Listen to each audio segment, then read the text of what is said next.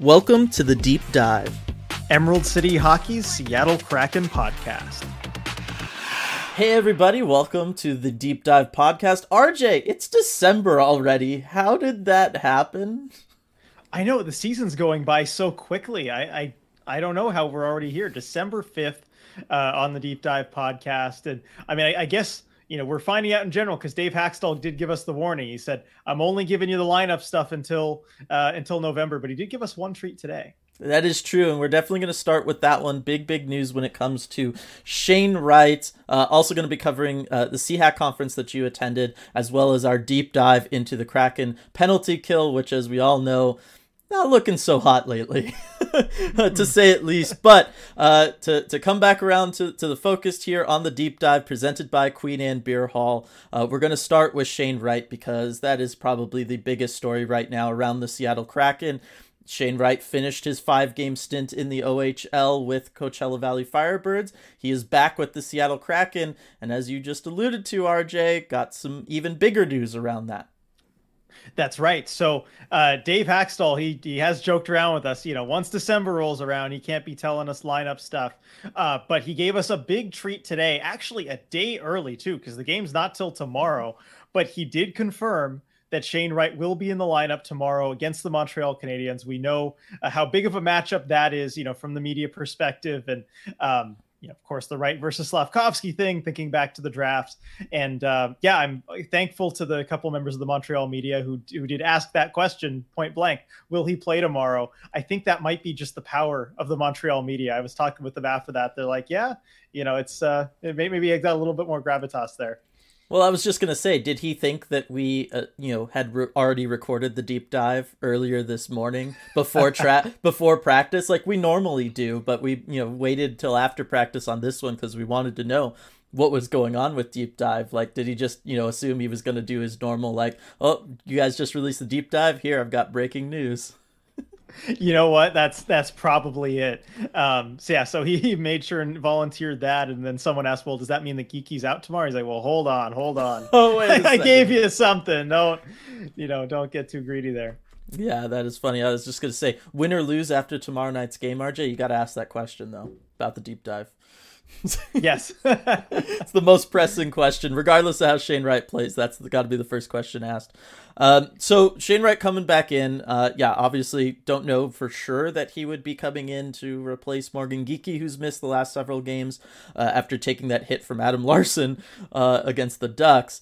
Um, I think that's that's probably the assumption most people are going to be operating under. It kind of feels like the safe one that we have to be uh, thinking about a little bit, um, but. You know, we, we talked about it in uh, after the Florida game, mentioned it a little bit after the Washington game. The fourth line hasn't felt the same without Morgan Geekie in there.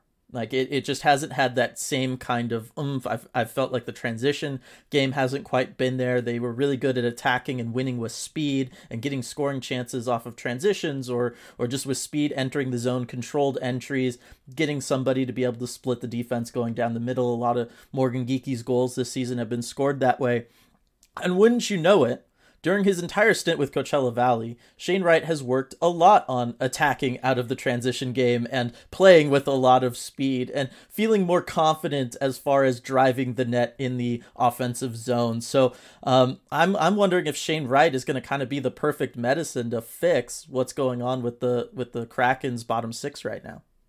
I think he just might be, and uh, it allows the Kraken to move things around a little bit too. We saw some different line combinations in the bottom six today at today's practice, and one of the other notable things is that Ryan Donato moves up onto the third line with Yanni Gourde and Oliver Bjorkstrand, while uh, Brandon Tanev down onto the fourth line with Shane Wright and Daniel Sprong. So it's a bit of a different look there uh, on the left wing as well, and Ryan Donato had kind of had to uh, do spot duty at center with Morgan Geekie out, which, you know, center, he can do it, but it's not Donato's natural position. So uh, I think this just works well all around. Yeah. And then, uh, you know, we've we've spent time talking about Shane Wright, what he's been doing in Coachella Valley. We all know about the four goals in the five games and, and all of that, although his shooting percentage from last week, R J, has dipped back down to reality. No longer at eighty percent. I think he finished around thirty-six percent. Um, but like I said, I, I really felt that that that focus on transition, that focus on working speed into his game, and just the overall, you know, building up of confidence in the A H L, building up that confidence playing with the Coachella Valley Firebirds, building up that, that kind of, hey, remember, this is hockey, it's fun, you can be playing this every day, all of that good stuff for him. Uh, I really think that that's going to benefit him, because when we look back at the seven games he's already played with the Kraken, one of the, you know, things that I would say is that he never looked like he was in attack mode in the offensive zone. He always played very reserved, played very high up in the offensive zone, and part of that is how he played a little bit in Kingston, but a lot of times also he likes to be down more towards the net. He likes to be off on that right side if you're kind of looking at the opposing netminder. He likes to get down there, get open, get behind defenses to be able to take shots. And we saw with Coachella Valley, more of that was worked into his game. He was starting to go towards the net more. He was shooting from that right side more. And so I'm really, really curious if he can take that confidence he's built and that more um, kind of natural style of his game and being able to get that into some game action against some good competition, if that follows him back up to the N H L. And this morning, he talked about taking what he was doing in Coachella Valley and the way he was playing and, and all the high minutes and the touches, everything that he was doing right, and transitioning that over to the Kraken. That's basically what he wants to do, is kind of take that blueprint of his game and just transition it into his time with Seattle. So I think that's kind of what the goal is. Uh, he did talk about the whole shooting percentage thing. I think the question was, uh, you know, you scored four goals on your first five shots down there. Uh, you know, are you going to keep that up up here? Can you continue that? And he said, well, one can hope. Uh, but uh, that, that was kind of a, a, you know, a funny question. But um, yeah, I mean, his right basically said that like the time down there made a huge difference for him, getting those high minutes, getting lots of touches. He mentioned puck touches a lot. Mm-hmm. Um, and then how much that helped his confidence. Confidence is a word you just mentioned. It's a word that was thrown around a lot today uh, as far as the effect of him going down uh, to the A H L and spending that stint there. Yeah. And, you know, to, to, to move away from just Shane Wright for a second, uh, that's something that I, I thought was kind of intriguing as I was thinking about it more, as, you know, knowing we were going to be talking about this today, uh, was just the idea of, look, That's that's obviously how the Kraken want to play, and it's obvious that's how the coaching staff for Coachella Valley treated Shane Wright. I'm really looking forward to this kind of, you know, um, similar style uh, for the whole kind of pipeline there. The, the fact that you can send prospects down to Coachella Valley and they're going to learn how the Kraken want to play. They're going to be put in positions that they're going to be put in with the Kraken, so they can learn that style, be prepared for it, know what they're supposed to be doing. Um, I'm really, really happy with that, because, you know, sometimes some A H L teams will run kind of different systems to what the N H L club is doing, and it can make transitions as injuries happen and you need to call somebody up a little bit more difficult. But at least in this situation, Uh, around Shane Wright, it feels like everybody very much on the same page with everything, and uh, I think that's going to really help him out, because it, it does mean he can just kind of slide into that Kraken lineup and just keep doing what he's already been working on, what he's already starting to feel comfortable with in games, and just keep that all rolling. Yeah, and Shane talked about that this morning, too, about the systems being pretty similar to what he was used to in Seattle, and able to kind of slide right in and right out. Um, and he said, obviously, you know, different coaches are going to have different approaches to the game. No two coaches are going to be the same, uh, but the systems were pretty easy, pretty standard uh, to adjust to. Yeah. So now the, the other question when it comes to Shane Wright overall and, and all of that is going to be, you know, what is what is the plan beyond just tomorrow's game against Montreal? Right. So we all know that um, they've been, you know, or at least we've been talking about the idea of them sending him uh, to Team Canada's camp for the World Juniors. World Junior tournament kicks off on December twenty-sixth. So there's there's still time there before the tournament, although you'd want to get him in for camp and get used to everybody, let them figure out what their line combinations are going to be, all that kind of stuff.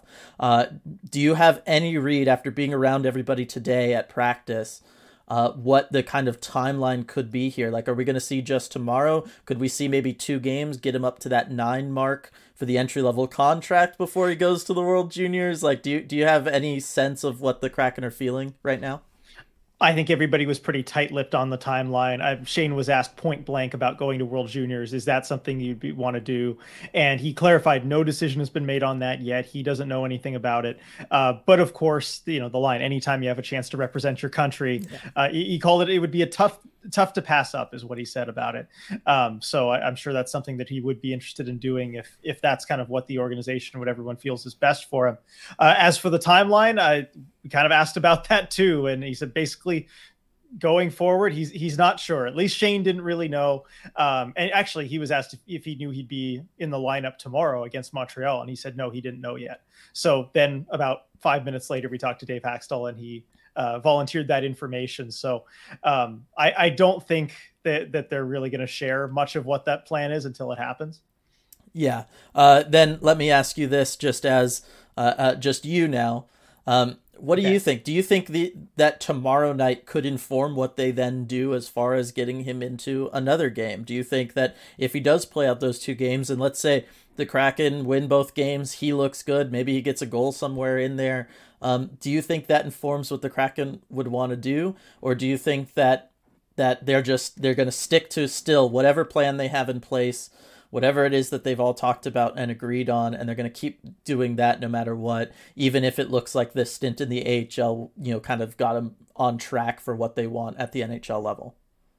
Well, I think this game coming up could change things to an extent, and again, this is just my read on it, mm-hmm. um, because I think. Again, I don't know what the plan is. I would imagine that the World Juniors is a part of that plan, yeah. and that there's certainly, if a decision has been made on that, certainly Ron Francis and, and Dave Hakstol are, are leaning one way or another with that right now, mm-hmm. I, I think, and they're going to stick with that. I don't think they're going to change that based on how he plays. But until then, I think they're going to go with, Dave Hakstol is going to go with basically his M O so far this season, is he's going to put together the lineup he feels has gives them the best chance to win the game. And what Shane Wright does tomorrow, I think that can certainly influence what Hakstol thinks as far as what lineup gives him the best chance to win the game. If Morgan Geekie is is not healthy uh, for that Washington game coming up, and, and Shane Wright's there, he had a good game against Montreal, I think he could play his way into the lineup. Um, or, or even if Geekie is healthy, maybe someone else didn't have a good game. Uh, so I, I think, yeah, he can he can potentially get himself games uh, going into the World Juniors. I don't know when the, the camp is for it, when it starts. Do we still have a solid date on that? Uh, I still hadn't seen anything. I know it was rumored to start around today, was kind of like the, the you know, the week of the fifth at least. So got to think maybe later on. I got to think, though, that Shane Wright would kind of have an, an in. Like he, he doesn't need to show yeah. up first day of camp to try to earn his roster spot. You know what I mean? I would agree. yeah. Uh, yeah, I kind of have a similar feel about it. I think what, what this is, is it's almost a rehearsal for what they want to do post World Juniors. And, and I feel like uh, this game, potentially getting him into one more game after that, getting him up to that nine games that you can do without burning the year. I think that's going to be, you know, part of what makes the decision for them, as well as his performance at the World Juniors, about whether or not he's going to come back from from that tournament and, you know, stay with the Kraken or go back to, to Kingston or the O H L at the very least. Um, I think that they, they liked what they saw from Coachella Valley. I don't see how you couldn't like what you saw from him at Coachella Valley. And I think that they really would be curious. I know if I was, you know, Ron Francis, or if I was Dave Hakstol, or if I was anybody kind of involved in the overall development of a prospect, I would be very, very curious to see how well that confidence level, how well those lessons, how well that kind of change up just a little bit in style affects him in these couple games. Because even if he doesn't light up the stat sheet against Montreal, if he comes out and he plays with the level of confidence he was playing in Coachella Valley, that's enough for me to say that he, let's just burn that year of the entry-level contract. Let's keep him at the N H L level. Let's keep him working with our skill coaches. Let's keep him um, around all of the guys, and let's get him into as many games as possible as we, you know, are a competitive team and we are trying to build a playoff run. Uh, I think that that would be very beneficial for him to be around. If he comes back into the lineup and he looks kind of shy offensively the way he did previously, if he's not taking advantage of, say, them giving him, you know, power play unit two duties where he can maybe line up on that right side and be aggressive with his shot if he wants to. If he if if he's not doing those things, he's not working on keeping his speed in the defensive zone so he can help out any transition going the other way. If he doesn't do any of that stuff when he plays tomorrow night against Montreal, then that's maybe where I would I would start taking a step back, and I would say, okay, let's maybe think about sending him back to junior. Let's keep that year on the E L C. Let's focus on just making the playoffs this year here with the club, and we can go from there. That's just, you know, if I was in that situation anyway, that's that's the kind of stuff that I would be looking for tomorrow night and potentially beyond, uh, to try to get a read on whether or not I would want to keep him around. And so I'm I'm guessing that's probably what they're also thinking. Right. I would think so. And um, you touched on it a little bit there, but I want to hear you elaborate a little bit more, just because I, I know you've got, you know, that scouting background. You're really good. Uh, you know, you did your whole scouting video on Shane Wright. You've kind of watched him progress from that last year of juniors to where he is now. And I know you're going to be watching tomorrow's game very closely. Mm-hmm. What do you want to see from Shane Wright in tomorrow's game? Yeah, uh, so I want to see him. I want to see him attack with the puck. I want to see him attack away from the puck. Uh, to me, the the the quintessential Shane Wright shift from everything that I watched of him in uh, Kingston was somebody who was going to make a defensive play, get the puck in transition, do a controlled entry on the left side. This is just what he does. Controlled entry on the left side, stays up high though, doesn't really try to drive into the zone, makes a pass to somebody around the slot, and then he immediately kind of crisscrosses with them and books it and goes and settles in behind the defense on the right side, where he'll wait for a one-timer or a rebound opportunity. That was just so much of, if you go back and you watch, you know, any of the like highlight packages on YouTube or something of Shane Wright goals, so many of them start that way, or Shane Wright highlights for major juniors. That's just what so many of them are. And we saw at the N H L level, he was doing a lot of controlled zone entries on the left side, but he wasn't then attacking and going, you know, trying to get behind the N H L defenses and going to that right side where he could wait for a, for a shooting opportunity. He didn't really do that. He would then just stay high and kind of float around up high and make sure he could help out defensively if anything got going the other way. And I understand wanting to do that, especially early on. You want to prove to your coaching staff, hey, look, I'm defensively responsible, all that stuff. But the way the rest of the Kraken have been playing, like we had just talked about, that fourth line in particular, they'd been winning with transition. They'd been winning with speed. They'd won by attacking opposing defenses aggressively. So, and and that's what he was doing with Coachella Valley. So many of the goals you see from him are him receiving the puck in transition, him either splitting the defense or driving the lane or having time and space on the right side so he can pick his shot, which was seemingly always to the left of a goaltender. Um, and, and so going for that. So for tomorrow, what I would love to see from him is I'd love to see more of those quintessential Kingston shifts, where I want to see him enter on the left side, cycle around up high, and then dive down once he gets over to the right side. I really think that that's, if I see that from him, then I'm like, okay, Shane Wright is here. That's the Shane Wright I remember watching before. That's the Shane Wright that I know the Kraken scouted, and he feels comfortable and confident enough at the N H L level to play his game, which is all that we want from him, because his game is really good. That's why he was in the conversation for first overall pick. So I want to see that. I want to see if he's on the power play. We saw him on the power play a little bit before with the Kraken. I want to see if he's on the power play. I want to see him, you know, maybe receive that puck up high. If he has the time and space, take some steps in and then get his shot off, just like in Kingston.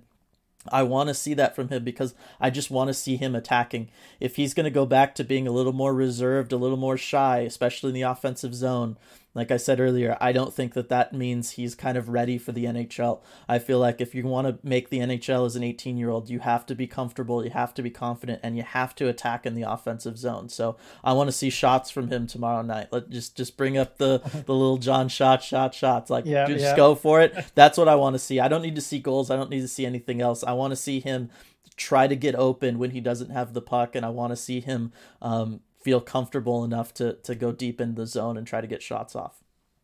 Now, one more element I want to talk about uh, of that, and I want to talk about it because Ron Francis did bring this up on, on a podcast uh, last week, and that was kind of hinting that maybe Shane Wright was taking too short of shifts. Mm-hmm. You know, he talked about, you know, his opportunities on the ice, and maybe some of that being curtailed, it was maybe a little bit self-imposed just by going to the bench a little too early. Is that something you're also going to be looking for? I think I think that's something that, you know, the coaching staff would know better. Like we we brought that up on post-game lives. That was something that was talked about on Twitter, on Discourse with people, because we were all kind of noticing that um, would be like, you know, after one transition opportunity, he would, you know, going back the other way on that, that next transition, he would always head over to the bench. He'd raise his hand and he'd skate over to the bench. And it was hard to get a good read on that before, because, you know, didn't know what Hakstol was telling him. Maybe the team wanted him to be taking short shifts. I don't right. know. Um, But I, that is something I'm going to be paying attention to. If they give him the ability to, if they're telling him internally, and we we have no way of actually knowing this, but if they're telling him, look, take the shift as long as possible until you really see us making us change, and then he continues to take that opportunity and he goes out there and he does this, uh, then that's a good sign to me. Again, it, it shows that he he really wants this and he feels comfortable and confident enough to take that opportunity. Uh, if they tell him that internally and you still see him as, as you know, certain transitions are going, taking himself kind of off the ice before the shift has really been initiated, then that would be another thing that as an organization I'd be reading and saying like, okay, well, maybe he's then just not um, in the place that we necessarily would want him to be as we're looking at going through a potential playoff push and a potential playoff run. We want players who are really going to be out there attacking and, and going for it. I think that he has the stamina, he's got the skill level, he's got all the endurance that you would need to do a full regular N H L shift of forty-five seconds to, you know, potentially a minute, whatever it may be. Uh, so I would like to see that, because that's something that I love about Maddie, right?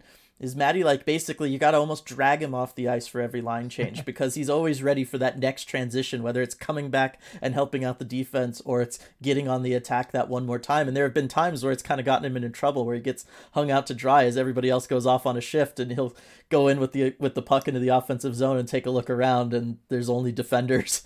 Um, so I, I, I would like to see Shane Wright play full shifts. I don't want to see him kind of be the first guy off the ice for his line uh, each and every time. And I certainly, uh, I got to think that at this point, after playing those Coachella Valley games, the the, the N H L club would want to see that as well. Yeah, I, I would think so. And that's certainly something I'm going to be looking for uh, in this game coming up. Now, last thing I wanted to ask you about, uh, and this one might be a little harder to quantify, but I guess the emotional side of things too, yeah. because given the matchup with Montreal, and I, I know he's been downplaying it since draft day, but if you look at that draft documentary, and he, mm-hmm. he's mic'd up, he's there with his dad, and the Habs don't pick him. And I, I believe his quote was, well, excited to play them now. Yeah. And the the day is, is almost here. I mean, it's going to be that game. I, I wonder, you know, how much has changed, obviously, in that time, but um, basically how, how he's going to deal with the, the emotions of everything, and how anyone would. And and actually, it's funny, um, Hakstol got a question about that today, as far as like, you know, with the draft and everything, how do you want Shane to, do you want him to just like drop it and forget those emotions? Do you want him to like channel that? And he's like, well, I want whatever works. Basically, I want to do whatever works for him. Um, you know, that's really what it's all about. And he said, look, you, you guys are going to be talking about this a lot tomorrow, uh, but it's going to be a big story for you guys, but it's really not going to be a big story for us and our team. Um, but, you know, talking about Shane, because we are the media, we got to talk yeah. about it. On the emotional side, I mean, it's hard to tell because different things work for different people. I don't know. What would you do, Dylan? It's, it's so tough. Um, I guess I would, you know, if I've, I, I, we've, you and I have both been around a lot of professional athletes. Uh, we've we've both been sports fans forever. We've we've listened to them talk, right? And for anybody to get to the level that he's gotten to, to be an exceptional player at the O H L level, to to go through that whole process, you obviously have to be someone who is um, pretty emotionally well stable for one, but also uh, you know confident, believe in yourself, and be able to take any sort of adversity thrown your way and turn that into motivation. Because to be a professional athlete, especially an N H L player, you got to go play eighty-two regular season games where you're getting beat up night after night, where you're skating, you know, four miles potentially uh, out there on the ice, where you've got to, you know, go out there and give it your all. Um, and It, it it's a grind, and you need things to keep you going in those moments. Um, and and they're always good at finding little things to, to keep them going, whether it's us, the media, saying something about them and, and trying to prove us wrong, or trying to prove, you know, a family member wrong, or whatever it may be. And so I think that this is is a good situation for him where, yes, if he needed that extra little bit to to feel that extra little bit of fire in him to go out there and to attack and to really try to prove in this game that could, you know, in some ways determine the rest of his season. Uh, I think that, that it's a good thing that he's playing against Montreal, and it would be a good thing that he would have that thought process of, look, I got to go prove them wrong. I've got to go out there and outplay Slafkovský. I've got to go out there and and show that they made a mistake for passing on me, that that that all any concern that they might have had about me was unwarranted, and it, they were just made a bad call. Um, I think that it's also, you know, it's it's a really interesting situation that he finds himself in, because, yeah, you have this great stint at the A H L, you build up all this confidence, and it's like, hey, welcome, here's the Montreal media for you. You know what I mean? Like, it's yeah. not a... You're back to being reminded of something that, you know, yeah. was kind of disappointing for you. Right. A, a big deal moment in your, in your hockey career as you were just starting your N H L journey. So I think a lot of things, uh, uh, you know, it, we're going to learn a lot about who Shane Wright is a little bit in this next game, in this upcoming game, or at least who he is right now as an eighteen year old, which yeah. is a massive asterisk. Yeah, exactly. Who who he is maybe right now in this moment, not necessarily who he's he's going to be in his entire future, as much as yeah. uh, maybe the Montreal media might, some of it, them might frame it that way. Mm-hmm. But it'll be an interesting game. Yeah, I'm really looking forward to it. So tomorrow night against Montreal, Shane Wright going to be in the lineup. Can't wait to see what that looks like, R J. I am so pumped for it. Should be a, a good one. Now we're gonna we're gonna skip some game recaps here, because we got uh, other stuff to talk about. We just you know spent a good chunk of uh, time talking about Shane Wright, which I think was warranted. Um, but I did want to recap the SEAHAC conference that you attended this past weekend, um, and that many of us, I think, were able to watch. It was a very pleasant surprise morning of that it was going to be live streamed. uh, I was able to catch most of it, uh, or at least go back on the V O D and, and watch what I wasn't able to see um, live.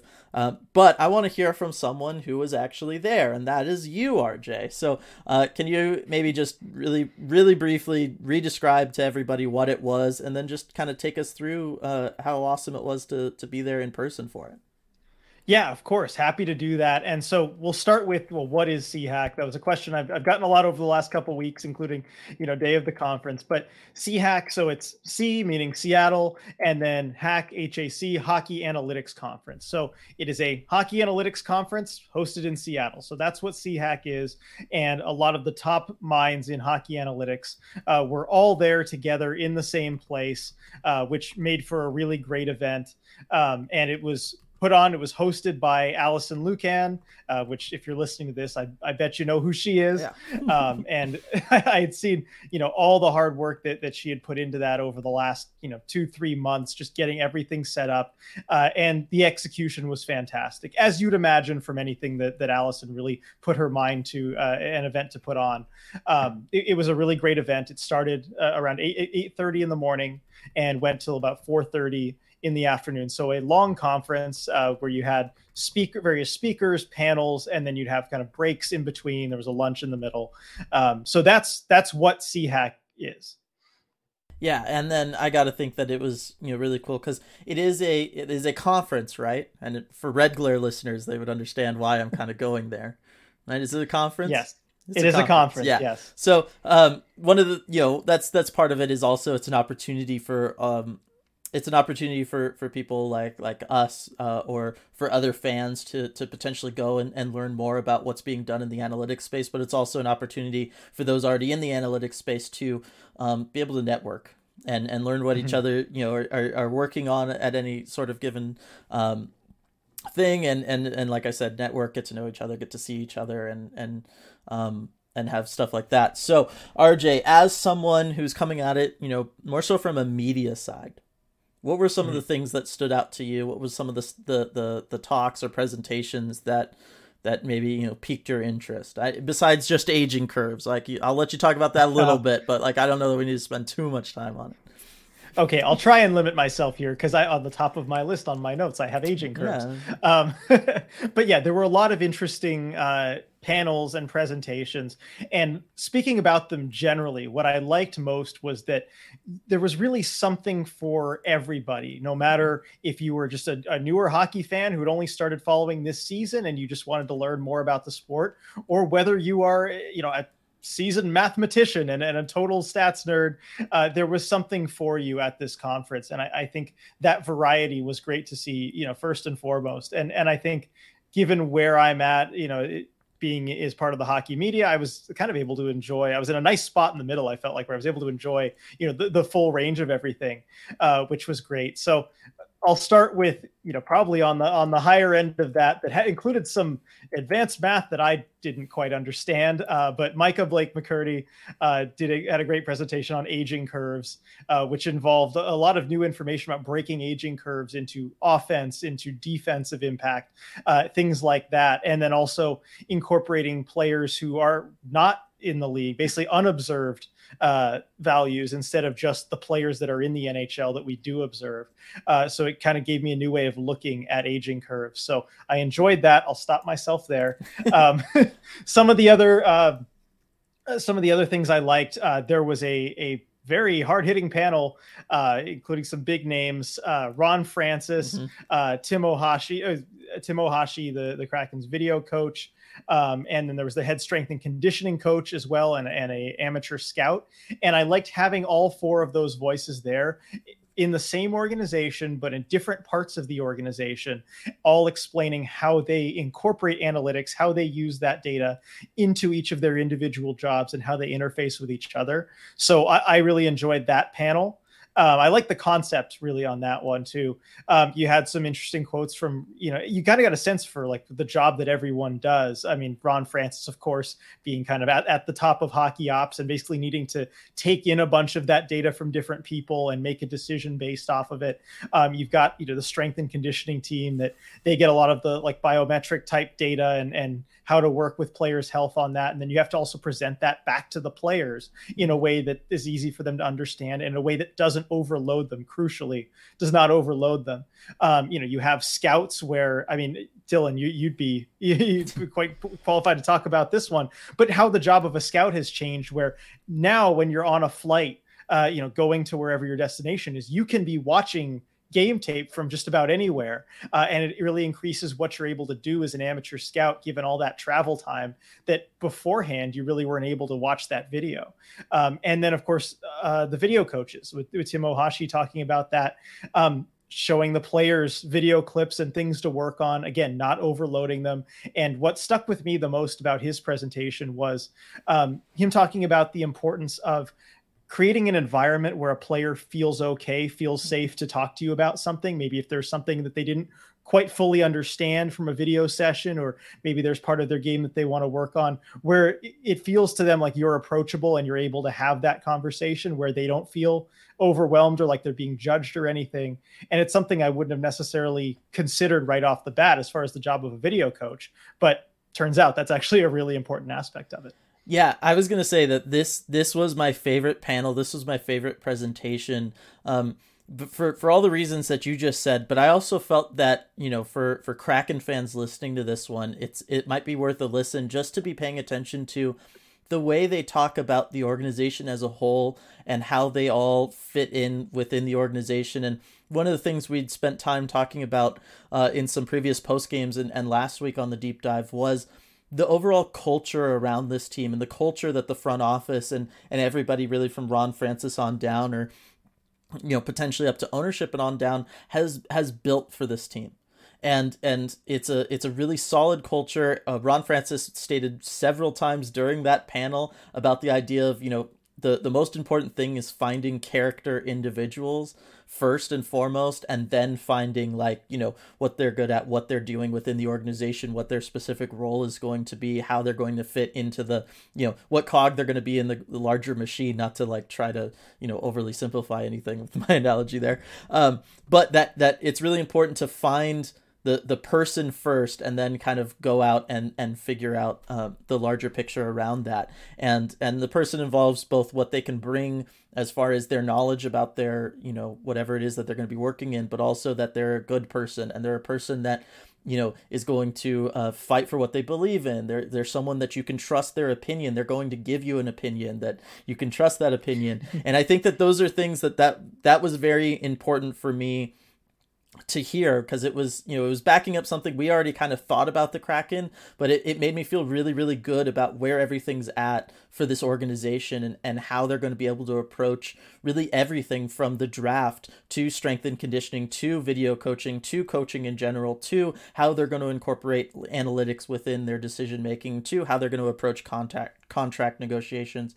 Like, it just made me feel so good as a Kraken fan that, like, this organization, they get it. and they have people who get it, and they have people in there who are really like good people. And they're people that are really passionate about what they're doing. They're not there because it's just a paycheck or whatever, right? Like everybody is part of that panel. One thing that, you know, also came across was just how passionate they were, how, how knowledgeable about it, and how excited they were to be able to talk about it. And that's another thing that you just want to see in any workplace, is you want to see people like that. And so for me, I was just like, oh my gosh, just like, find a spot for me in here. Like, I just want to go work for this team, because it just seems like an awesome environment that they've been um, curating. And I think that's part, you know, that's at play as far as what we've been seeing on the ice this year with the team as a whole. Yeah, the the quality and the character of the organization, I think, was on full display um, at the SEAHAC conference. And I, you know, it's not really the the point of the conference, but I think that is a takeaway that a lot of people had uh, from seeing that. And and we've talked about the Kraken's ability to just bring in quality people, um, you know, anywhere and everywhere since the team has started. And it kind of builds on itself, right? And, you know, the more good people you have in the organization, the easier it is to attract more good people to the organization. Uh, and I, I think that was really on display. And also was a treat for me, you know, on the media side, getting to getting to talk to and getting to meet some of those people that maybe you don't get the chance to see in the day-to-day when covering the team. Because, you know, you, you talk with the players and you talk mm-hmm. with the coaches in, in what we do, you know, day to day, but you don't necessarily get to see, you know, a lot of the the, the front office, the analytics staff, uh, people like that. I, I had some great conversations with uh, Namita Nandakumar and, and Danny Chu on the analytics team, who, you know, I see them around, but there's not really an opportunity time to to talk to them otherwise. And um, it was great getting to meet them. I enjoyed uh, enjoyed talking to them. Um, Namita was also a a great, you know, kind of co-M C there with Allison yeah. too. I thought she did a really good job uh, moderating one of the earlier panels, and um, you know, I, I thought she did did well with that. Um, and of course, she was a, a great Twitter follow back when she was allowed to tweet. Um, so I, I made sure to tell her that. But um, yeah, so I enjoyed that from the from the media perspective. Yeah, I, I think that was, you know, like I said, it's a it's a chance for networking, and it's a chance for everybody to be able to talk to them. I mean, so many people would go up there and present and then just be like, hey, if you got any questions, you want to ask me something further, I'm just here. Like, like just yep. come up and talk to me so afterwards. Easy. Yeah. And that's, um, that's one of the really, really cool things about having an event like this and being able to, to host something like that here in Seattle. So, you know, hats off, round of applause, all that good stuff to everybody who was able to make it happen. Um, As for kind of just stuff I picked up, because I wasn't able to, to, you know, obviously take part in that aspect of it, right? I'm just mm-hmm. having to watch the live stream. There was a couple things that, you know, um, I noticed, and I felt like this this was something that I wish it was two days, like a two-day conference, mm-hmm. so that all the like kind of lightning round stuff, because uh, they had lots of lightning round panels and, and speakers and stuff. I wish that they could have had the time to to more so kind of flesh out what it was there that they were there presenting, because they almost came across, you know, and I don't say this like, I'm not trying to be like mean or anything, because I thought everybody did a fantastic job, but they almost came across more like sales pitch, like like. Here, here's like one example of what it is that I'm doing and kind of what it can be, but like, I don't have time to really like talk about it more. So it's, if you want to know more, you got to come and talk to me kind of thing. And that, that was, I was like, oh, but I'm not there. I can't come and talk to you. Like, so it was frustrating for me on the streaming side uh, to, to just like not be able to, to take advantage of, of that being in person. So um, if this, if this sort of thing was to happen again, I would really want to try to, to get up there, and I'm sure other people felt the same way. Um, Now, as far as, as some other things go, R J, because I really enjoyed the myth-busting panel. I thought that one was fantastic too, because I thought that was the the best example of how analytics can really help out what you're trying to do on the ice. Was here, let's take something that, that teams have thought about, that coaching staffs have thought about for, for a long, long time. The idea of, you know, Uh, how you're entering the zone, where you're entering the zone, who's entering the zone, how they're making passes off their offhand, all that kind of stuff, right? Are you entering strong side, offside, you know, all that kind of stuff? Or the the one-timer question of if a lefty's passing to a lefty, they can keep the puck rotating in the same way. Does that, you know, lead to better shot shot up shot attempts and stuff the way some players feel like it does? Those were kind of the two things that he he worked on myth busting. I believe he was from, was it Spot Track, Sport Track? Do you remember? Yeah, I'm looking at this. Hang on, I'm I'm I'm making sure that we that we have yeah, this right. Huh? That I have the right organization that he's with. Um, but I felt like that was that was like the quintessential. Like, this is the perfect way in which analytics, hockey ops, coaching, player all four elements can come together around something and, and really be on the same page and work out things. And, and I thought that that was really, really fantastic. It was a fantastic presentation. I would definitely recommend people um, look up on the V O D that one. I, I thought that that was really, really cool. Uh, because that's that's always been the big question around analytics. I remember when analytics were more so starting to break through with N H L teams, right? Being at uh, at a conference myself, the draft conference in twenty fifteen, you were there as well. But I remember yep. there was a lot of people there that were, um, you know, in the analytics space, and they were trying to break into hockey, and there was this real like, you know, effort of trying to explain like what it was. Because you had, I remember people, they were like, look, I've got all this data, and they'd have binders of data, and the hockey ops people being like, yeah, but what does that actually tell me? Right? Like, is that just going to confirm something I already know, or are you going to tell me something new? Like, what, what can you teach me with this? Right? There was that appetite for that, that knowledge and that, and that, um, that data, right? But it was, it was like, there was like this at the time anyway, uh, the, all the examples that I was, I was seeing around me, there was like this, this, you know, real like kind of disconnect almost. And what I liked about this conference was that disconnect doesn't seem like it exists anymore. Right? There's been that breakthrough of here, we can have data and this is how we can actually like use it. Yeah. It's, it's one thing to be able to process this data and gain insights that you yourself can understand, being someone who has spent basically their entire, all their whole time, their whole career around this data. And it's another thing entirely to be able to present that uh, in a way that's concise, that makes sense uh, to people who aren't intimately familiar with that data. And those are two different skill sets. And, um, just because you have one doesn't necessarily mean you have the other. And sometimes the latter especially can take practice. And it's something I think the analytics community as a whole has gotten a lot better at. Uh, yeah. And you see some people who are really just fantastic at both. Yeah, no, it was absolutely fantastic to, to watch this. And there was lots of those, like I said, those presentations, even some of those shorter ones where I was just like, wow, that would be such a valuable tool if I was running a hockey team to be able to have that in-house and have the access to that information and to keep that information and maybe away from some of my competitors, right? Uh, that was another thing Ron Francis talked about. And so I thought that that it did a really good job. If you're someone out there, because I've, I haven't been the biggest, like, you know, proponent of, of analytics and stuff like, like around on the podcast and stuff. Obviously I come from a coaching, uh, from a scouting background. So I come from, you know, trying to just trust my eyes and all of that kind of stuff. I've, I haven't been against analytics or anything, but I have been in that camp of like, just because you can prove something happened or say that something's happening, how does that adjust what I would want to be doing as a coach or as a player? You know what I mean? Like that's, that's the, that's the thing that has to happen. And I felt like so many of the, the, the presenters and so many of the talks and presentations did a really good job of kind of, you know, dropping, you know, because again, they are there to, in some ways, pitch themselves and pitch their products. They want jobs with teams and stuff, right? And so, uh, but I thought they did a good job of presenting data that I would see as very valuable if I was an N H L club. Yeah, it's it's all about actionable data, and I think there was a lot of that. Uh, there's one question I want to ask you, Dylan, because yep. you, you brought it up about Ron Francis talking about not really wanting to share the information too much because mm-hmm. there's, you know, your competitors around you. And one thing on that panel that the amateur scout mentioned, Chris McDonald, uh, he, he talked about scouts lie to each other. Yeah. You'll, they'll be you'll be at an event and be like, oh, there's no players here, there's no players yeah. here, and all of a sudden teams will be drafting a bunch of guys from that event.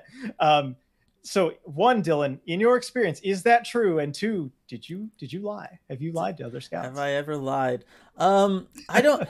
that's that's a good question, because at the W H L level and scouting in California, there was only a handful of teams that even had California-based right. scouts, right? So there, it was a rare occurrence in which I would run across some, but there were some. There was one from Van, the Vancouver Giants that I'd run into, one from the Lethbridge Hurricanes that I'd run into. That guy, I don't know how much he actually ever saw of games. He was always just going to the, whatever food concessions there was, like just always, always like crushing ramen or something um, as we're as we're watching a game or a tournament. Um, just just. You know, everybody needed to know that. Um, there is that kind of element. I was also new and I was young, so I think I kind of got away with people being a little bit more open with me just because they wanted to impart some wisdom. They wanted to accept me. And, and you know, I'm very happy and grateful that they did, that they that they were willing to accept me as I was. You know, I started that at eighteen. And so they were very open and accepting of me, and, and they wanted to kind of help me out in any way that they could, so to speak. And so um, I didn't necessarily have to deal with too much of that. I could I could hear it going on from time to time. There was, you know, you always downplay your excitement about somebody. Like there is, there there was definitely that um, aspect of it. And then, you know, when the combines would roll around and you have all the G M or the assistant G Ms there, it was very much, you know, everybody kind of really splits up all around the arena, and you have these little pockets of each organization, and and whenever there's interaction between them, there not much is said, that's for sure. Well, th- thank you for that uh, little look inside how it works. I thought of you when he said that. Yeah. I'm like, oh, I got to ask Dylan about this. Yeah, not, not quite in the same situations as an N H L team scout. I got to think that there's a lot more pressure to keep secrets and uh, maybe drop some lies there than as an as an eighteen-year-old in uh, you know, some Ducks Ice arena in Yerba Linda somewhere. Yep. Watching fourteen year olds play. But yeah, it was good. I, I really enjoyed the conference. I enjoyed the talk with um also between Allison Lukan and J T Brown. And I'm and, glad you brought that up. Yeah. That was next on my I list. I was going to say, if you want to if you want to kick us off with that one, go for it. Oh, I mean, I well, I just thought that was a really good talk between the two of them.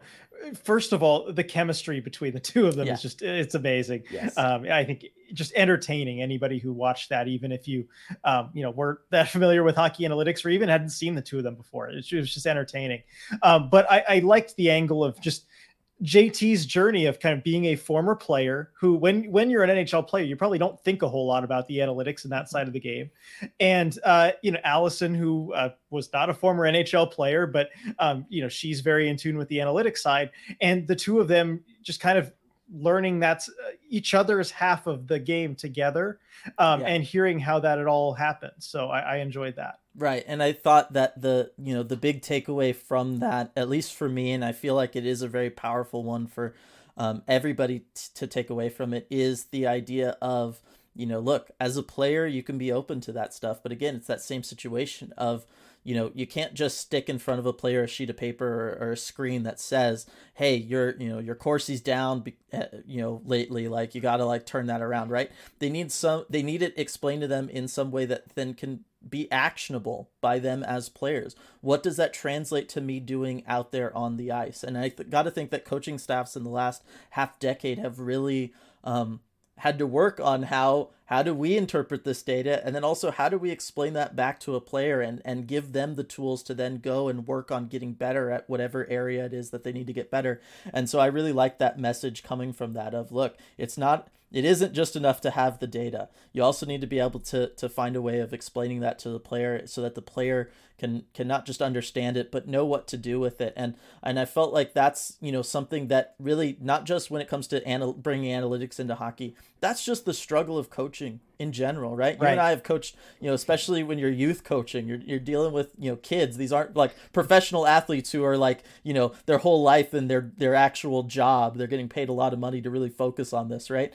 Um, but I think that that's a big part of it. And as we talk about things, you know, especially maybe here in this next segment when we talk about the P K, that's a lot of what coaching is, is just communicating with your players, finding ways of, you know, understanding how do how's how does this player best absorb information? Because in a lot of ways, it's like teaching. All kid, if you've ever taught any sort of class, all kids learn in different ways. They're visual learners, auditory learners, kinesthetic learners. There's all these different ways in which people process, absorb information, and then can go out there and use that information when doing something. And so much of coaching that I don't feel like it's talked about is figuring out how to communicate to your individual players, because they are all individuals, and, and how to work with them to, to better, you know, the overall team as a whole and stuff. And so I like that that kind of gave us that, that littlest glimpse into that aspect of what um, hockey and professional sports is all about. Yeah, definitely. And, and to, you know, to hear from J T, and I like just that last question of like, what advice would you as a former player have for somebody who is trying to share these insights, but also make them, you know, something that, that the player wants to work with, and, and just hearing that directly from him, I thought was really powerful. Yeah, me too. I thought it was good. Uh, any other things you wanted to talk about from SEAHAC?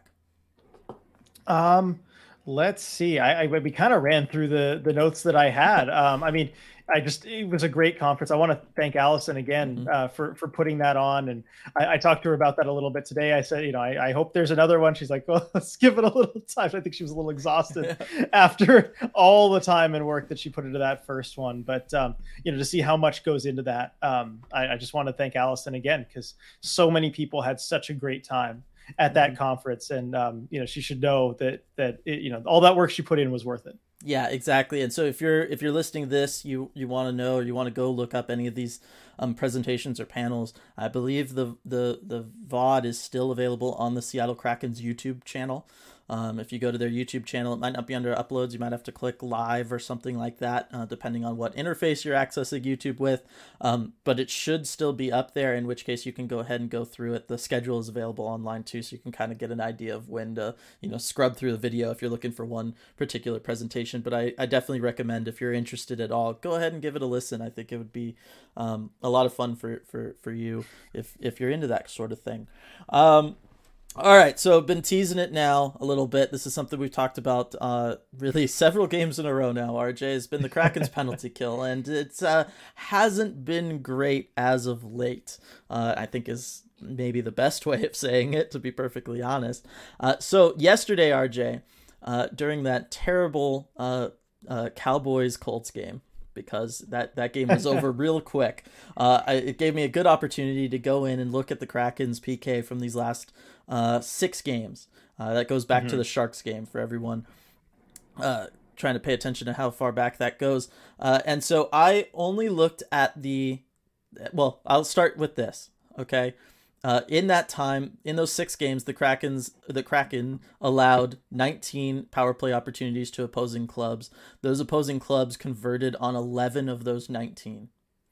All right, so that is obviously not very bad. That that's a fifty-eight percent um, power play percentage, which means the Kraken are only killing forty-two percent of penalties right now, which is really not good.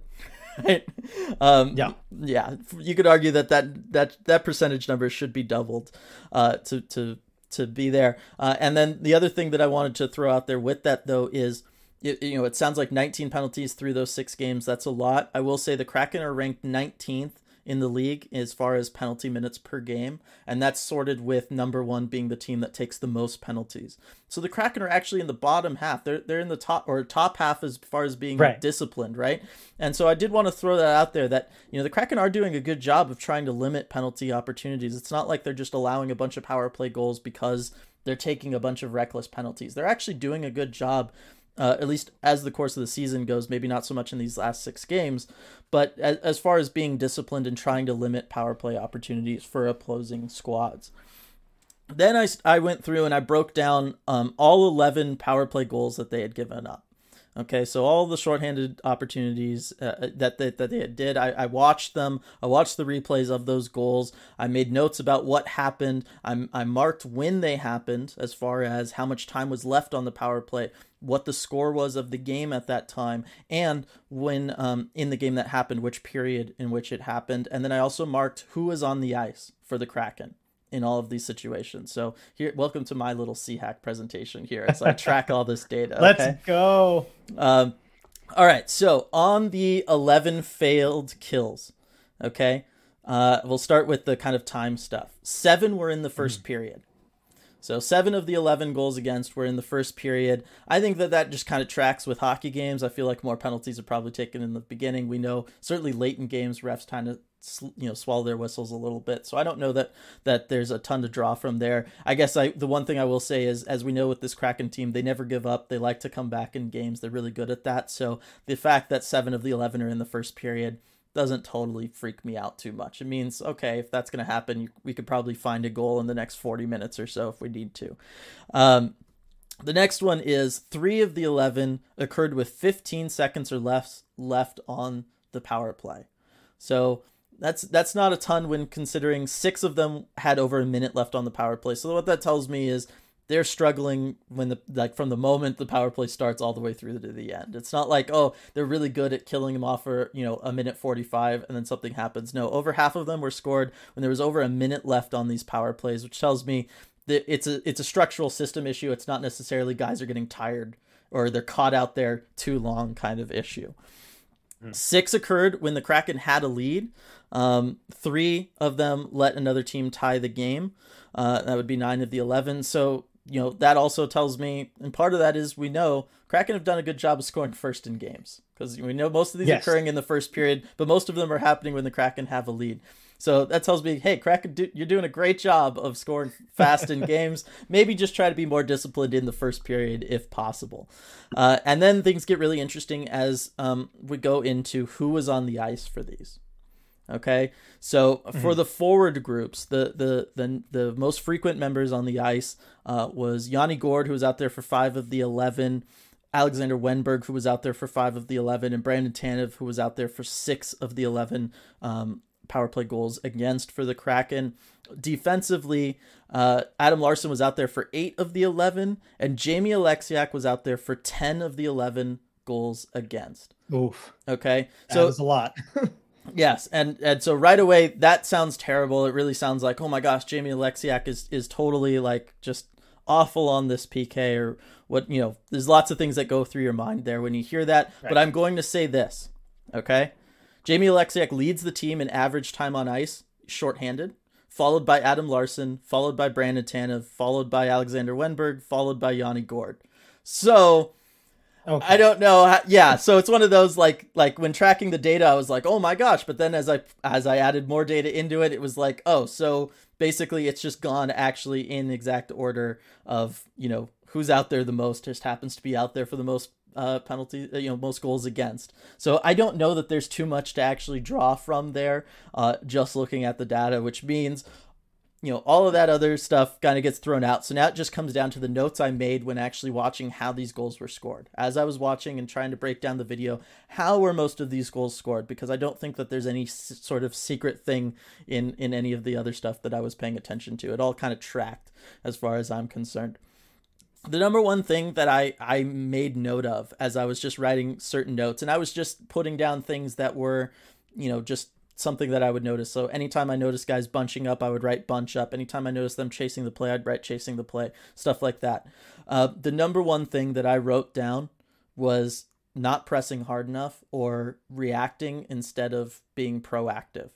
And by that, I mean, there are so many on these, uh, of all of these. If you go back and you look at just about any of these eleven um, power play goals that the Kraken have given up in these last six games, it has been They've they've stuck with the triangle plus one, but they're not really harassing the other team. And whoever that plus one is, is not doing a good job of getting it, you know, getting in passing lanes. They're not trying to be predictive. They're not trying to disrupt what the other team is doing. They're kind of just chasing the puck. And so the puck gets moved to somebody new. They just kind of skate over to the new player instead of kind of skating within a passing lane and trying to force them into the corner the way they were earlier this season. Um, you know, if you go back and you watch the video breakdown I did of what their power, power, um, uh, power play, what their penalty kill was, that was one of the things that really made it all work, was that they were pressing the other team. They weren't giving them options. They were taking away passing lanes. And one of the things you notice too is the defense has been playing up a lot. They've been allowing plays to get behind them. And they're, you know, one of the things, they got away with that earlier in the season because when they were playing up, they were playing into the passing lane. They were taking away the passing lane to the player down low, so it didn't matter that that player was behind them. Now they've kind of just lost track of where those players are behind them. And so they're playing up, and all that's doing is allowing a pass to get low, and then that player down low just gets a free look at the goaltender without um, being contested at all. Uh, so what I want to see from the Kraken is less like waiting to react when a puck is moved, being better about reading where the puck is going to be moved next, and then just getting refocused as far as where is the passing lane from this player? Okay, this player has the puck. They have the puck. They control everything now. How can I disrupt or take away options from them? Because right now, they're just kind of skating in a straight line towards them, and that player will still have three passing options available to him wherever they are on the ice. And that's just way too many when you're playing down a man. That's the stuff. That's how we see these tic-tac, you know, goals against us right. that we've seen in these last couple.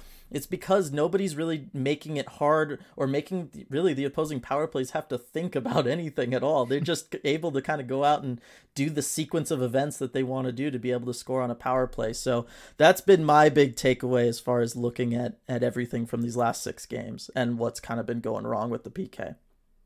So that's that's great. Thank you for tracking all that stuff, by the way. Appreciate you taking the time to do that. I've got a few questions if you're all yeah, right with yes, that. Yeah, yes, let's go for it. All right. So when you talk about not taking away the passing lanes when you're going to mm-hmm. pressure the puck, I mean, is that just a matter of kind of, as far as fixing that, mm-hmm. is that just keeping your head up, keeping your head on a swivel and trying to identify, okay, where are the other guys on the ice as opposed to the one that I'm looking at? Yeah, because like if, if you think back, if you think about, let's say a, a power play opportunity, and let's say the, um, you know, Jared McCann has the puck. We'll we'll look at this from the Kraken's perspective. Jared McCann has the puck, and he's playing his normal spot, kind of high up on the left side. All right, you know, as a, a, you know, the opposing P K knows that he has a couple options to him. He has the option to go down low to whoever's there. He has the option to pass to the bumper spot, um, and he has the option to pass over to, you know, uh. Uh, Vince Dunn, because they're on the same unit together, right? At back at the point. So if you're the opposing P K and you're going to go and try to pressure Jared McCann there, the best thing that you can do is is take away that pass down low. So you want to the way you want to approach him is to is to approach him from that passing lane, so that really the only safe play he has is just to kind of slide it back over to Vince Dunn, because it's it's what's open to him. He knows he can't hold on to the puck forever, and and it just keeps things moving and it keeps things in the offensive zone.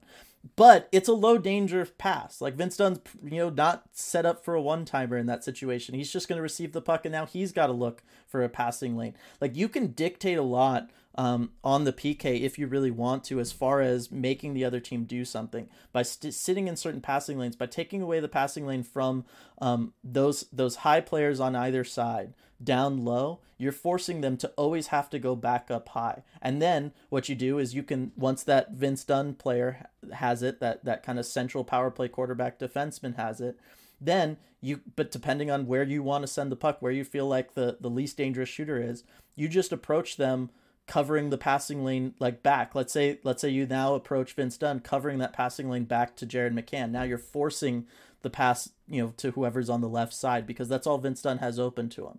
And so it's, it's, you know what I mean? Like you can kind of dictate play, you can keep things going um, in, in less dangerous ways, and you can just kind of keep them endlessly cycling the puck. If you're really keeping your head up, you're understanding where guys are on the ice. Now, obviously players don't stay stationary forever. And this was a problem against the Ducks, was they would do a good job of sitting in the passing lane at the very beginning.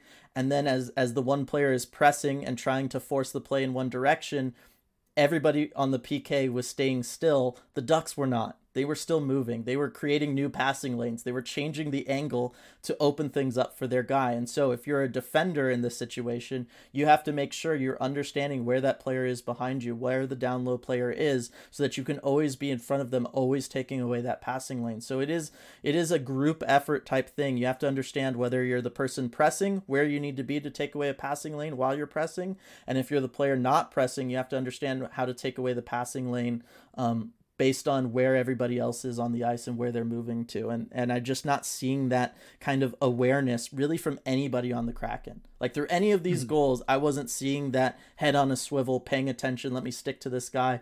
Like just none of that was really happening out there for them. Yeah, you could certainly see that in some of the ones, especially the more egregious breakdowns. And I got one more question on yeah. this. Um, when the puck is up high, I mean, I'm talking about toward the point, yeah. um, pressure on the puck carrier, because mm-hmm. that's one change that we we saw a very deliberate change last season, yep. where when the Kraken were in a kind of a P K funk, I think they were being a little too passive yep. uh, on, on the puck carrier when the puck was up high, giving them more time to make reads, to make a play. And then at a certain point, it just a decision was made by by the coaches, like, look, we're we're just going to up the pressure on the puck carrier up high, and we're we're going to be very aggressive in that way. Um, it had very positive results at first, you know, some mixed results later. Um, but where do you think they're at with that right now? And and if and like, would you make a change there?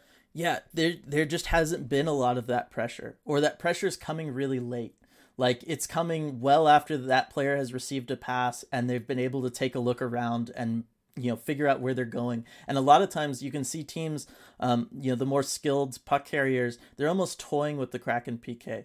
like you, you can tell when a guy has kind of made a read, like, you know, he's looking around, he's scanning, and his head kind of pauses on somebody for a moment before he keeps scanning. You know, he's going to that player, um, but he's waiting until that Kraken, you know, kind of pressure guy gets to him before he makes that pass, just to draw that extra defender out of the way, really try to make it a four on three for the rest of his team, which is the toughest thing to kill off if you, if you think about it. And so I, I want to see, that's where that's where the proactive approach comes in. And this is something when I was looking at, at the P K overall earlier in the year, one of the things I noticed was I think Morgan Geekie might be the best penalty killing forward that the Kraken have, because he's really, mm-hmm. really good at boxing guys in, not taking away passing op- opportunities, taking away passing lanes. He's really good at keeping his stick out wide. He'll take away one passing lane with his stick, the other one with his body. And the next thing you know, he's just totally um, backed somebody up against the boards.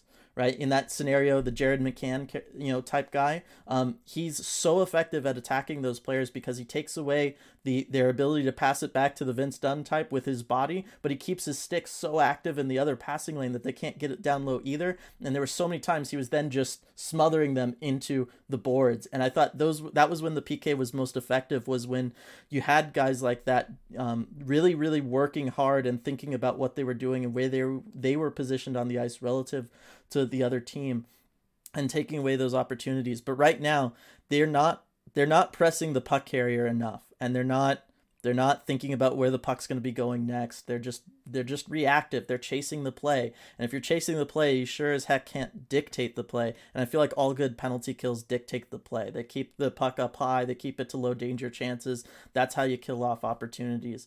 Um, you know, we had speculated. I had talked about the idea of I didn't think they were doing a good job of clearing the puck.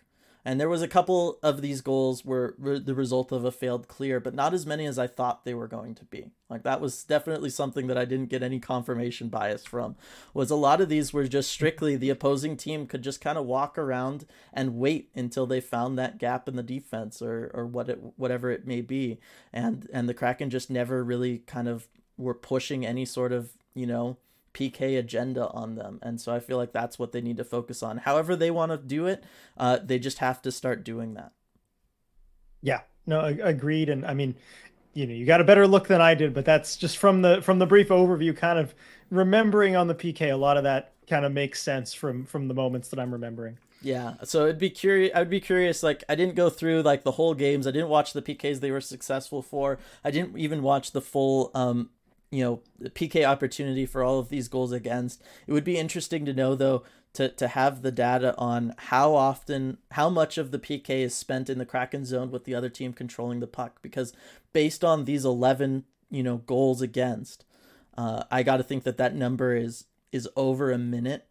And that's just something that you, you know, no, no P K is going to be able to survive against that. You know what I mean? Yeah, simple as that. Yeah.